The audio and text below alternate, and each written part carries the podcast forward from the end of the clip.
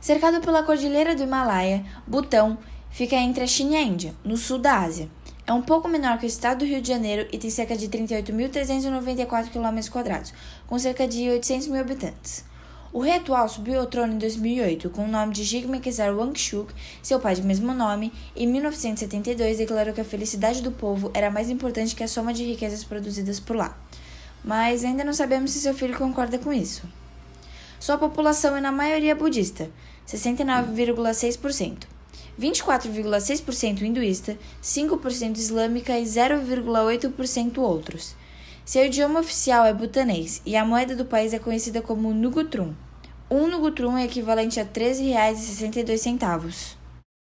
Nosso trabalho é sobre o FIB, Felicidade Interna Bruta, ou PIB, Produto Interno Bruto. O FIB é um novo indicador da ONU, criado como uma forma de complementar as medidas já tradicionais como o PIB, para medir o desenvolvimento de uma nova nação.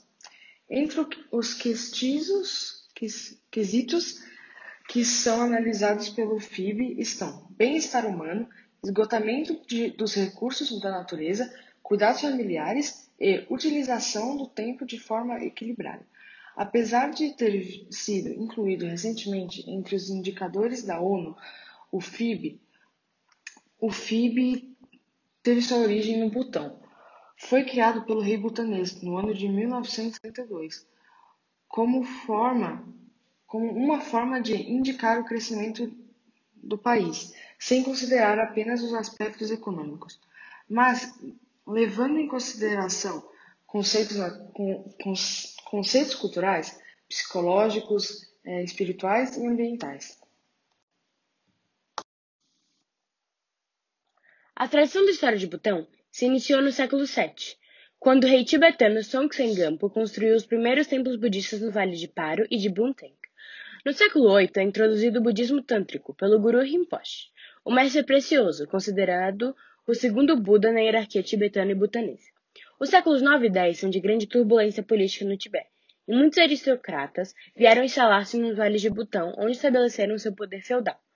No século seguinte, a atividade religiosa começa a adquirir grande vulto e são fundadas várias seitas religiosas, dotadas de poder temporal por serem protegidas por facções e aristocracia. Na opinião do nosso grupo, Butão tem que fazer algumas mudanças específicas, como a introdução de algumas tecnologias para a maior divulgação do turismo.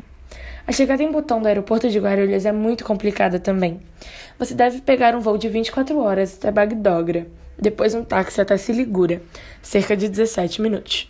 Depois deve pegar um trem de 3 horas e 30 minutos até Azimara, um táxi até Jagaon, 27 minutos, outro até Puncholim, cerca de 12 minutos.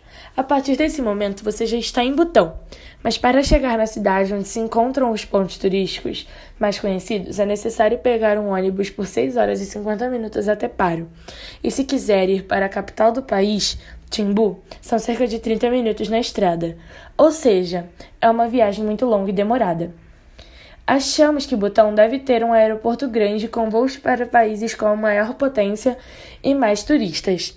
Deveria ter um aeroporto com restaurantes e áreas de lazer e compras como o do Rio de Janeiro, Galeão, e o de São Paulo, Guarulhos. No nosso ponto de vista, assim, Butão teria uma renda muito maior com o turismo. Além disso, achamos que o pequeno reino deve se concentrar, além do turismo, na exportação de algum outro produto, como a plantação de algodão ou alguma outra produção rural, pois eles têm uma grande área arborizada próxima às cidades. Para finalizar, queremos falar que achamos que a introdução de novas tecnologias, além do aumento do FIB local, o PIB poderia melhorar também.